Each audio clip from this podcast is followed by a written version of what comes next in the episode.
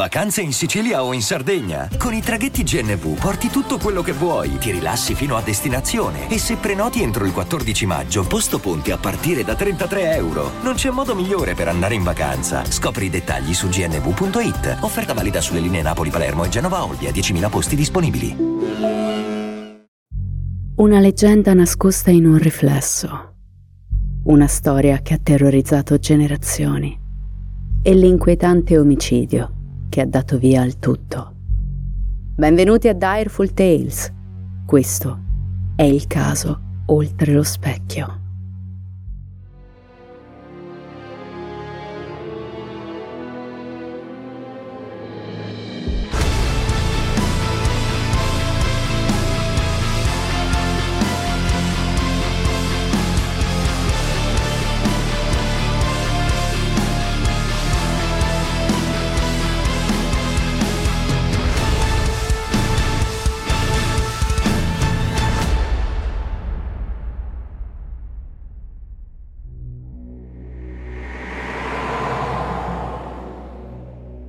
Se hai imparato qualcosa da me, non dovresti implorare di vivere. Io sono una leggenda.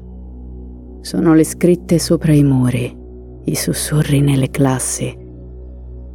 Si racconta di me agli angoli delle strade.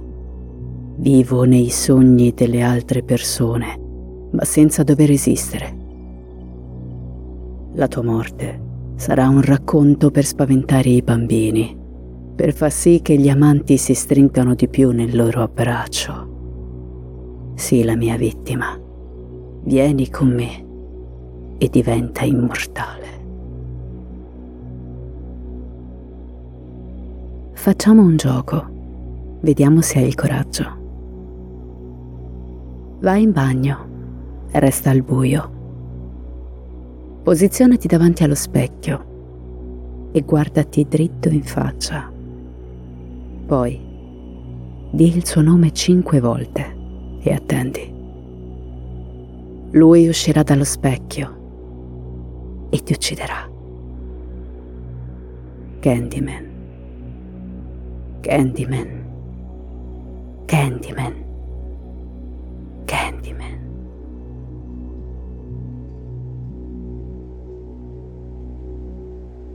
Quella del 22 aprile del 1987 è una notte fredda e piovosa, una di quelle in cui il buio si veste da assassino e sembra appartenere più all'autunno che alla primavera.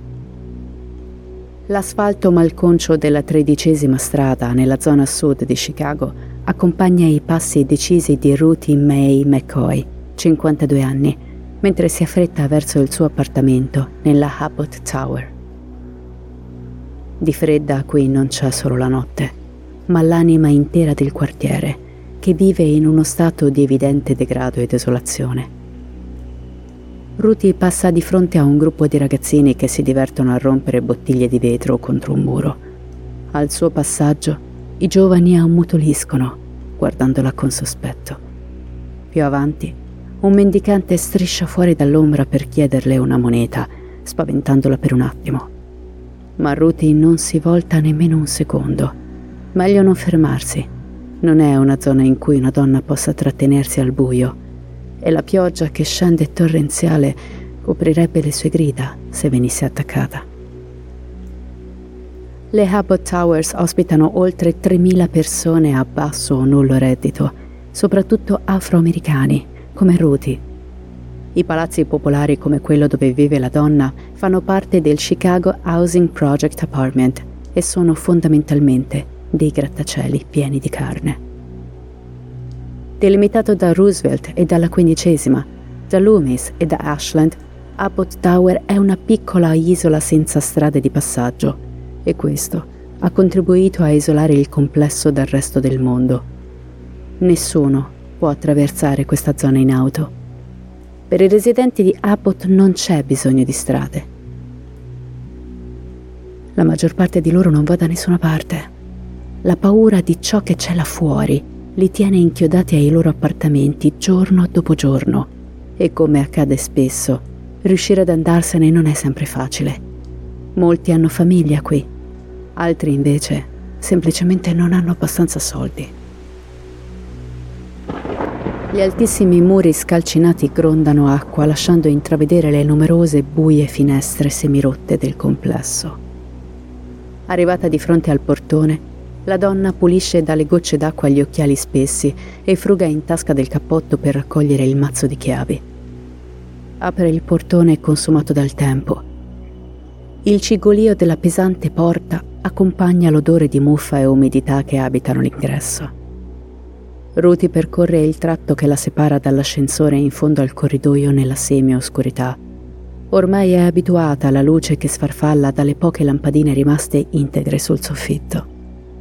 Preme il tasto dell'ascensore speranzosa. Troppo spesso quel maledetto coso è fuori uso e a lei tocca fare 11 rampe di scale con la spesa per arrivare a casa. Fortunatamente però l'ascensore risponde alla chiamata e lo sfregolio meccanico porta lo sguardo della donna verso l'alto.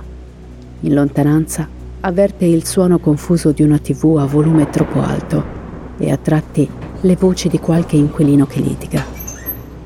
L'ascensore arriva. La donna spalanca con difficoltà la porta coperta di vecchi graffiti e ci sale dentro. Schiaccia il pulsante con su scritto 11 e inizia la salita. Uscendo al piano, l'odore di stantio impregnato sulla carta da parati la accoglie come uno sgradevole coinquilino, mentre sfila di fronte alle numerose porte degli appartamenti ormai più sfitti che altro. Casa è in fondo al corridoio. Quello stretto e freddo corridoio decorato per lo più da porte sbarrate e protette dalle intemperie da una fitta grata marrone sulla destra, che impedisce la vista e che permette al vento di urlare le sue maledizioni. Ruti arriva di fronte alla porta numero 1109. Casa. Una casa che non la fa sentire al sicuro, ma almeno è un tetto sopra la testa nelle notti fredde come questa. La donna entra e richiudendo la porta dietro di sé posiziona rapidamente una vecchia sedia da cucina a contrasto con la maniglia. Lascia la spesa sul tavolo la luce della città filtra dalla finestra del modesto salotto. Un fulmine illumina per un istante la casa e Ruti trasale. Lo ha visto. Solo per una frazione di secondo, ma lo ha visto. La donna si volta lentamente verso il bagno e con orrore vede uscire dallo specchio un'ombra alta e scura che sguscia sul pavimento come un incubo guardandola dritta negli occhi. Sono le 20.45 quando l'operatore del 911 riceve una chiamata. Sì, pronto. Sono una residente all'1440 West 13 Street. Qualcuno qui accanto sta distruggendo l'appartamento. Vogliono entrare. Hanno buttato giù l'armadietto. Per favore venite. L'ascensore funziona. L'operatore non capisce subito di cosa stia parlando Ruti. La donna è molto agitata e non riesce a dire frasi in senso compiuto. L'unica cosa che l'uomo riesce a comprendere è che qualcuno è entrato nel suo appartamento o forse che sta tentando di entrare. L'operatore cerca di calmare la donna, ma questa riaggancia improvvisamente. La chiamata viene registrata come disturbo della quiete, una sciocca discussione tra vicini, sicuramente. In più Ruti non è nuova alle chiamate del 911 e tra poco vedremo perché. Nel frattempo passa qualche minuto quando il telefono squilla nuovamente. Questa volta la chiamata arriva da un appartamento diverso. La persona dall'altro capo del telefono riferisce di urla provenienti dall'appartamento vicino, forse l'1109. Pochi istanti dopo arriva una terza chiamata questa volta riferendo di colpi d'arma da fuoco provenienti da un appartamento, l'1109. Le volanti della polizia di Chicago sfrecciano sull'asfalto bagnato della notte. Inchiodano di fronte all'imponente palazzo logoro. Due agenti restano di fronte all'ingresso mentre altri quattro salgono rapidamente all'undicesimo piano. Arrivati nel corridoio, in silenzio sollevano le armi camminando lentamente verso l'appartamento. Arrivano di fronte alla porta 1109. Bussano. Polizia! Signora, apra la porta! Silenzio. Signora! Polizia, apra la porta! Abbiamo ricevuto una chiamata! Dall'altra parte del legno verniciato di fretta non arriva alcun suono. Gli agenti ripongono le armi e iniziano a bussare alle altre porte del corridoio, ma molte di esse sono sbarrate e le unità sono vuote da tempo. L'unico appartamento abitato è quello che si trova proprio di fronte a Ruti e appartiene a una signora anziana che vive lì con le due figlie adulte. Gli uomini chiedono alle tre donne se hanno avvertito degli spari, ma esse scuotono la testa in segno di negazione. Non hanno sentito spari. In realtà non hanno avvertito nessun rumore fuori dall'ordinario. Non hanno nemmeno visto Ruti rientrare. Gli agenti contattano l'operatore del 911 e gli dicono di contattare il numero di rete fissa da cui Ruti ha chiamato. Il telefono all'interno dell'appartamento. Passano pochi secondi e il ricevitore inizia a suonare. Passano diversi squilli, tutti a vuoto. Gli agenti, convinti che quella sia solo l'ennesima chiamata della donna al 911 fatta in preda alle sue paranoie, se ne vanno. Ma Debra Leslie, l'anziana vicina di casa di Ruti, inizia a preoccuparsi quando il giorno seguente non riceve la solita visita mattutina da parte della signora McCoy. Passa il pomeriggio. La donna prova timidamente a bussare alla porta dell'amica, ma riceve solo il silenzio come risposta. Passano le ore. Il sole cala su Abbott Tower e di Ruti non si hanno notizie. Debra chiama la polizia. Vengono inviati alcuni agenti al complesso dove incontrano una guardia giurata in servizio. Insieme salgono nuovamente all'undicesimo piano. Ancora una volta bussano alla porta di Ruti, ma l'appartamento resta muto. Uno degli agenti suggerisce di buttare giù la porta, ma la guardia giurata gli informa che quella mossa, senza una giustificazione valida o un mandato, può regalargli una denuncia. Così i due poliziotti, forse giovani inesperti o forse poco interessati a risolvere il mistero di Ruti, se ne vanno. Debra è arrabbiata dalla mancanza di interessamento della polizia verso il caso della sua amica e così contatta la Chicago Housing Association e nel tardo pomeriggio del giorno seguente un rappresentante, Matthew, viene informato della situazione, chiama un falegname ed insieme vanno a sbloccare la porta dell'appartamento. L'uomo riesce ad aprire la porta, permettendo così a Matthew di entrare. Non serve fare troppi passi. È questione di un attimo e l'inconfondibile odore di carne putrefatta colpisce le narici del rappresentante come un pugno ben assestato. Matthew cerca di bloccare con la manica quello lezzo rancido. Intimorito, con il cuore a mille, segue la scia di morte fino alla porta socchiusa della camera da letto. Sa cosa troverà dall'altra parte. Quell'odore è unico e anche se è la prima volta che lo percepisce, non lascia dubbi. Spinge la porta e dentro la stanza, ora illuminata dalla luce della sala che entra, giace Ruthie May McCoy, distesa a faccia in giù in una pozza del suo stesso sangue, circondata da carte e documenti. La polizia arriva sul posto. Il medico legale che esegue l'autopsia, il dottor E.O.P. Choi, dichiara che la donna ha ricevuto quattro colpi d'arma da fuoco probabilmente sparati con una pistola di medio calibro. Un proiettile le ha attraversato la spalla sinistra, un altro la coscia sinistra. Un terzo è entrato nel lato destro dell'addome, ha perforato il fegato ed è uscito dal lato sinistro. Il quarto e fatale proiettile ha attraversato la parte superiore del braccio destro, poi è entrato nel petto e ha reciso la vena polmonare. Choi indica la causa della morte come emorragia interna. Secondo il medico, probabilmente la McCoy non è morta subito, ma a causa della lesione della vena polmonare, un vaso principale del polmone, dubita che sia sopravvissuta a lungo. Non importa. Fatto sta che gli assassini l'hanno portata a morire. A meno che non ci sia qualcosa di straordinario o a meno che non ci sia un buco di notizie da colmare, un omicidio in un complesso di case popolari non farà notizia sui giornali cittadini. Gli omicidi di questo genere non fanno scoop. I residenti del CHA Project, di cui fa parte anche il Cabrini, a nord di Chicago, vengono uccisi a colpi di pistola, accoltellati e pestati quasi due o tre volte a settimana. Ruti è solo uno dei tre residenti uccisi nei giorni di fine aprile. A 48 ore dal ritrovamento del suo corpo, alcuni aggressori sconosciuti hanno usato un bastone per picchiare a morte un uomo di 40 anni.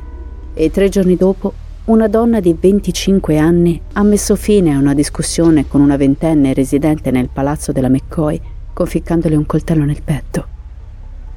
La polizia lo dichiara a quei pochi giornali che ancora si interessano dei diritti degli afroamericani. McCoy probabilmente conosceva il suo aggressore o i suoi aggressori. Non ci sono segni di frazione. La porta d'ingresso non è stata forzata. Ergo, la donna deve aver accolto il suo carnefice.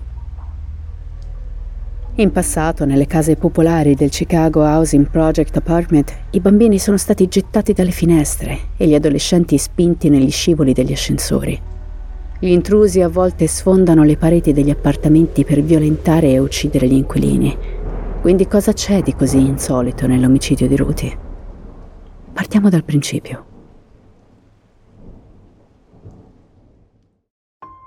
Ruthie May McCoy nasce in Arkansas in una piccola città a sud di Memphis con una popolazione di poco meno di 2000 abitanti. Da bambina vive lì con i suoi sette fratelli, poi con la famiglia si trasferisce nel South Side di Chicago per cercare fortuna e una vita migliore. Ma la povera Ruth, a 20 anni, comincia a manifestare alcuni segni di malattia mentale. Naturalmente negli anni 50 e 60 le malattie mentali non sono un argomento conosciuto e discusso e la ragazza non riceve cure adeguate per il suo problema. Anzi, i suoi fratelli iniziano a prendere le distanze da lei. Sono sempre più convinti che il diavolo abbia preso il controllo della sorella e per questo la emarginano. Ruti, dal canto suo, che sa di non aver nessun demonio in corpo, è così amareggiata dal trattamento subito, dal distaccarsi dalla propria famiglia. La Chicago degli anni 60 è una città dura e crudele da affrontare in solitaria. La mancanza di posti di lavoro, soprattutto nella zona del South Side, porta sempre più persone a lasciare le proprie case. I quartieri più poveri vengono riorganizzati con palazzi giganteschi atti ad ospitare le case popolari. Le strade diventano meno sicure e la povertà porta la droga sui marciapiedi e la violenza nei vicoli. Quando Ruthie compie 27 anni, si presenta da sola al Cook County Hospital, dove dà alla luce una bambina di nome Benita. Benita cresce insieme alla mamma, ma non ha il tempo di finire le scuole superiori che presto resta a sua volta incinta. Purtroppo non passa molto tempo con il suo bambino. Meno di un anno dopo, infatti, Benita viene dichiarata colpevole di percosse aggravate e rinchiusa nel carcere della contea di Cook. Ruthie May resta sola a prendersi cura del nipotino, ma quando il suo appartamento nel West Side di Chicago si allaga, viene affidata alla Chicago Housing Association.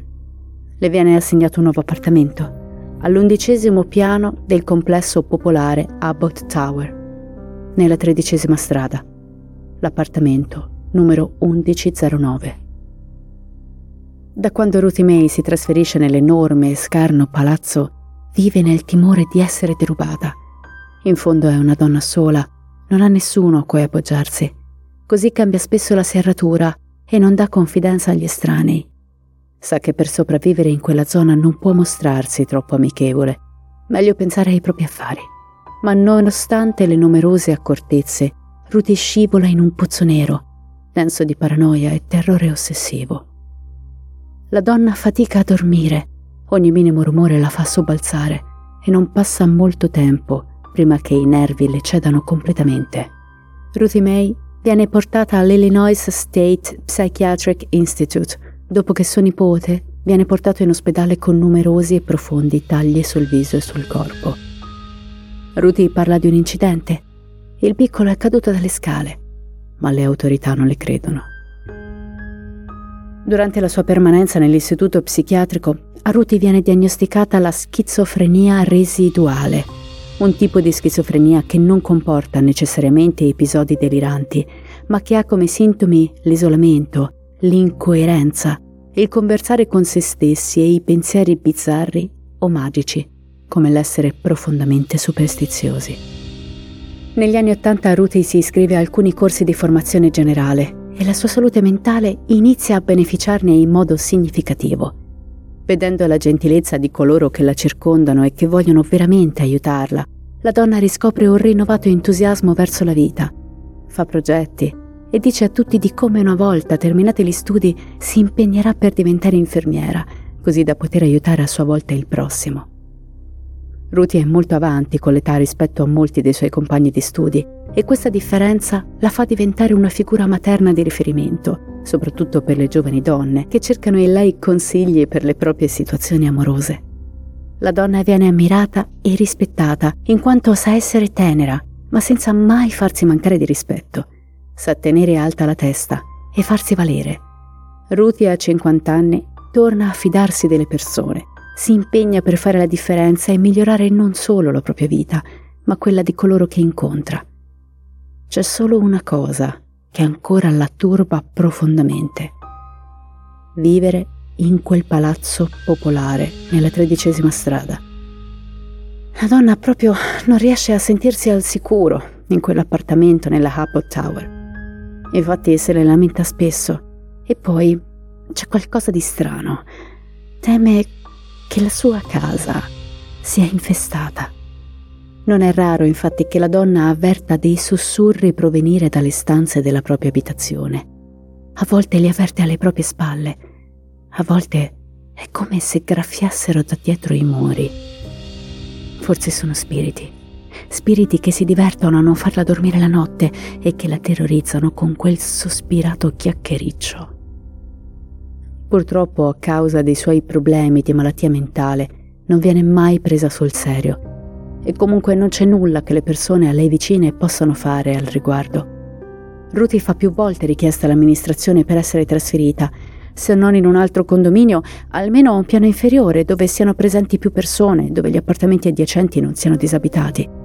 Ma non viene mai ascoltata. I malati di mente che vivono nelle case popolari devono affrontare una doppia lotta i demoni che hanno dentro di loro e quelli che li circondano.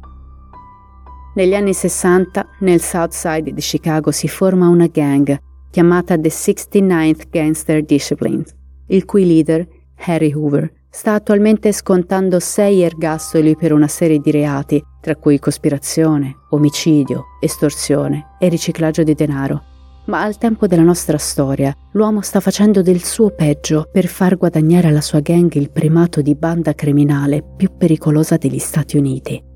La gang inizia ad operare all'esterno dei palazzi popolari, sia al Cabrini, al nord di Chicago, sia qui, nell'Abbott Tower, facendo della zona la loro piazza principale di spaccio.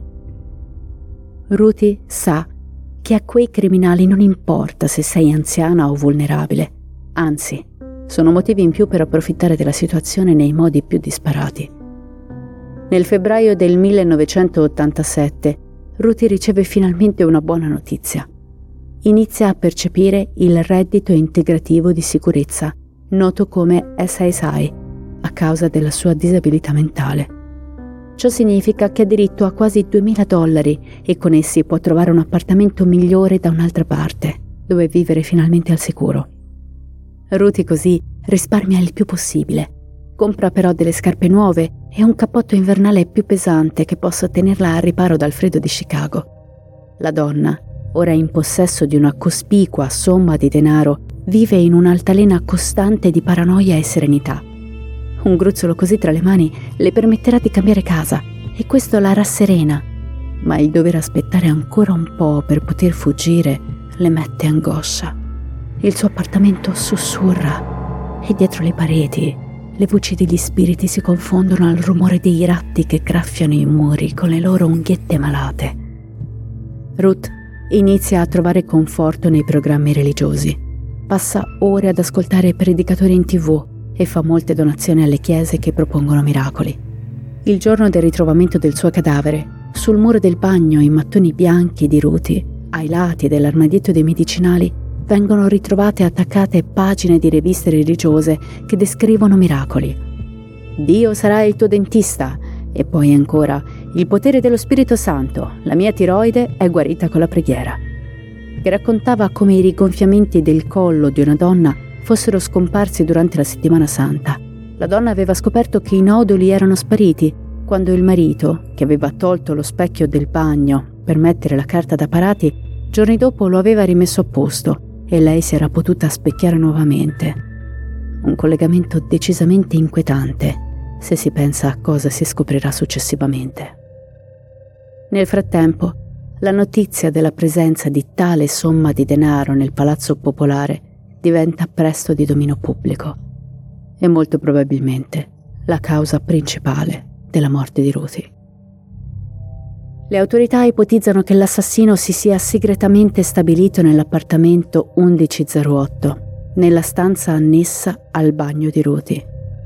Dopo l'omicidio della donna, la polizia accede all'appartamento 1108, ma non trova niente di significativo e nessun segno di accesso all'appartamento della donna.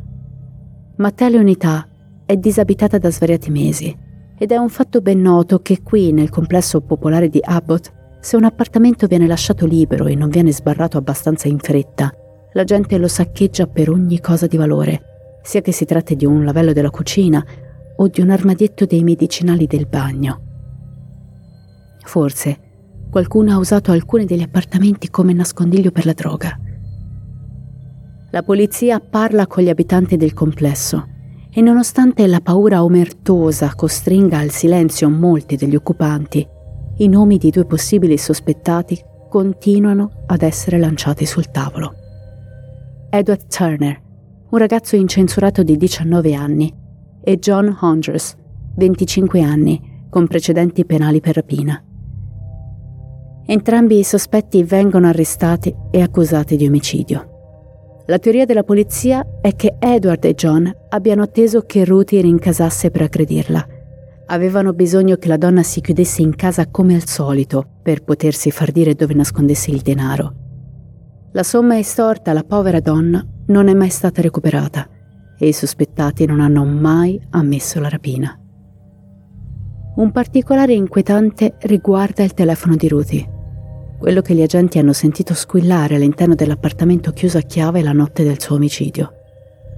Beh, non è mai stato ritrovato, il che significa che o gli assassini sono tornati più tardi per rubarlo, o che erano ancora nascosti all'interno quando la polizia stava tentando di sbloccare la porta quella maledetta sera. Gli agenti perlustrano le abitazioni dei sospettati e dei loro parenti e amici più stretti, ed in uno di questi rinvengono la televisione e la sedia a dondolo della povera Ruthie. Il processo per l'omicidio di Ruthie May McCoy si svolge nel marzo del 1990. Il testimone principale è Tim Brown, un amico degli indagati, che racconta alla corte di essere stato nell'appartamento 1108 la sera dell'omicidio, insieme ad alcuni amici, tra cui gli indagati, Edward e John. Uno degli amici di Tim aveva mostrato agli indagati le pareti adiacenti dietro l'armadietto dei medicinali e aveva raccontato di come essi nascondessero degli accessi agli altri appartamenti. Poco dopo, Tim ha visto Edward e John rimuovere l'armadietto dei medicinali nell'appartamento 1108, infilarsi all'interno e strisciare verso l'appartamento adiacente, quello di Ruthie. Diversi testimoni dichiarano che i due avevano chiesto loro di tenere gli oggetti rubati per qualche giorno e che Edward si era vantato di aver sparato a qualcuno. Tim racconta di come Edward e John siano tornati per ripulire la scena e rimuovere i proiettili e i bossili, per evitare che fossero identificati. Infatti sulla scena viene rinvenuto solo un bossolo. Edward Turner nega il suo coinvolgimento, ma ricorda che quella sera John si era assentato per una buona mezz'ora, allontanandosi dal resto del gruppo, proprio nelle stesse ore in cui è stato stabilito l'orario dell'omicidio. Dice anche di essersi recato nell'appartamento di Ruti verso le due del mattino, di essere entrato attraverso la porta principale, aver attraversato la sala e aver trovato il cadavere della donna riverso nel suo stesso sangue. Questa versione sarà successivamente smentita, in quanto se ricordate la polizia e Matthew, il membro della Chicago Housing, al momento della scoperta del cadavere hanno potuto accedere alla porta d'ingresso grazie all'intervento di un fabbro. Comunque non importa, perché a un certo punto Tim ritratta tutto e così fanno gli altri. Edward non c'entra niente. Era solo John quello che si è infilato attraverso quel maledetto specchio. Considerando la scarsità di prove sostanziali e le testimonianze estremamente lacunose, Edward e John vengono rilasciati. Ad oggi questo caso di omicidio resta irrisolto. Ruthie viene sepolta il 30 aprile del 1987 a Homewood, un piccolo paese a soli 15 minuti di distanza dal luogo della sua morte. La Chicago Housing Association non solo era a conoscenza dei problemi legati alla criminalità che circondavano il complesso abitativo, ma era anche ben consapevole del design strutturale degli armadietti dei medicinali. Essi erano infatti progettati per essere facilmente rimossi e le tubature idrauliche erano posizionate immediatamente dietro di essi, in modo che, se necessario, un idraulico potesse accedere a eventuali perdite o problemi. Gli armadietti stessi erano semplicemente inchiodati alle pareti con sei chiodi, quindi potevano essere facilmente rimossi imprimendo una forza maggiore e a quel punto scivolare tra le pareti di un appartamento adiacente o addirittura in verticale negli appartamenti tra un piano e l'altro era un gioco da ragazzi accessibile a chiunque. I furti nei bagni hanno iniziato a verificarsi un anno e mezzo prima dell'omicidio di Ruti Quattro dei dieci appartamenti su ogni piano erano i più vulnerabili. Si trattava delle coppie alla fine dei due corridoi principali di ogni piano. Gli altri appartamenti non avevano gli armadietti per i medicinali allineati. Se vivevi alla fine di un corridoio e l'appartamento adiacente era sfitto o ospitava qualche sgradevole abusivo, eri una facile preda.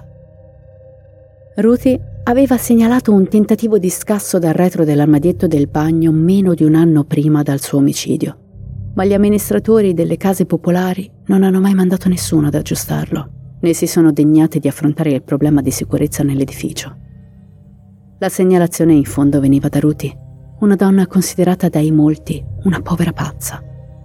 La soluzione a questo problema era in realtà abbastanza semplice e poco costosa. Dopo la morte della povera donna, l'armadietto dal design difettoso è stato riparato ma nonostante l'intervento ci sono state numerose segnalazioni da parte degli inquilini che si preoccupavano per la loro sicurezza a causa di quello stesso problema. Un inquilino dello stesso edificio, pochi piani sotto Ruti, era nel suo salotto una sera quando sentì un rumore provenire dal bagno. Viveva lì da diversi anni e non aveva mai sentito nulla di simile prima, quindi sapeva che c'era qualcosa che non andava ma prima che potesse indagare, la porta del bagno si aprì e un giovane, poco più che adolescente, corse verso la porta d'ingresso, uscendo in velocità. L'inquilino non fece nemmeno in tempo a seguire scioccato quell'ombra che attraversava casa sua, quando alle sue spalle avvertì nuovamente un rumore. Voltandosi, vide una figura nera e buia sgusciare dal buco dove una volta era lo specchio dell'armadietto delle medicine. Quella figura aprì gli occhi e l'inquilino realizzò. Con un movimento rapido e coraggioso riuscì a bloccare l'intruso a terra e a chiamare la polizia. L'uomo misterioso confessò alle autorità di essere riuscito ad entrare nell'appartamento arrampicandosi sui muri tra le pareti e spingendo via il mobiletto delle medicine del bagno. Dopo la morte di Ruti, molti altri residenti hanno iniziato a posizionare mobili pesanti di fronte alle porte del bagno prima di andare a dormire e se avevano bisogno durante la notte, preferivano usare un secchio da svuotare al mattino. Questa storia è solo uno dei molti esempi delle situazioni che vivono i cosiddetti cittadini di seconda classe e di come i ricchi e i potenti decidano per loro quando e come siano destinati a vivere.